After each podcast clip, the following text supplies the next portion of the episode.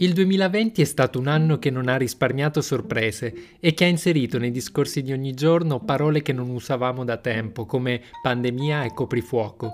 Non avrei mai immaginato di dover riutilizzare queste parole nella mia vita, o almeno non così presto.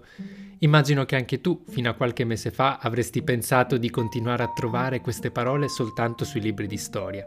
E invece all'improvviso la parola coprifuoco è tornata ad essere d'uso comune anche nelle vite dei personaggi che voglio presentarti. Sono Roberto Di Raffaele e quelli che ti narrerò sono i racconti del coprifuoco, storie particolari di vita quotidiana ai tempi della pandemia.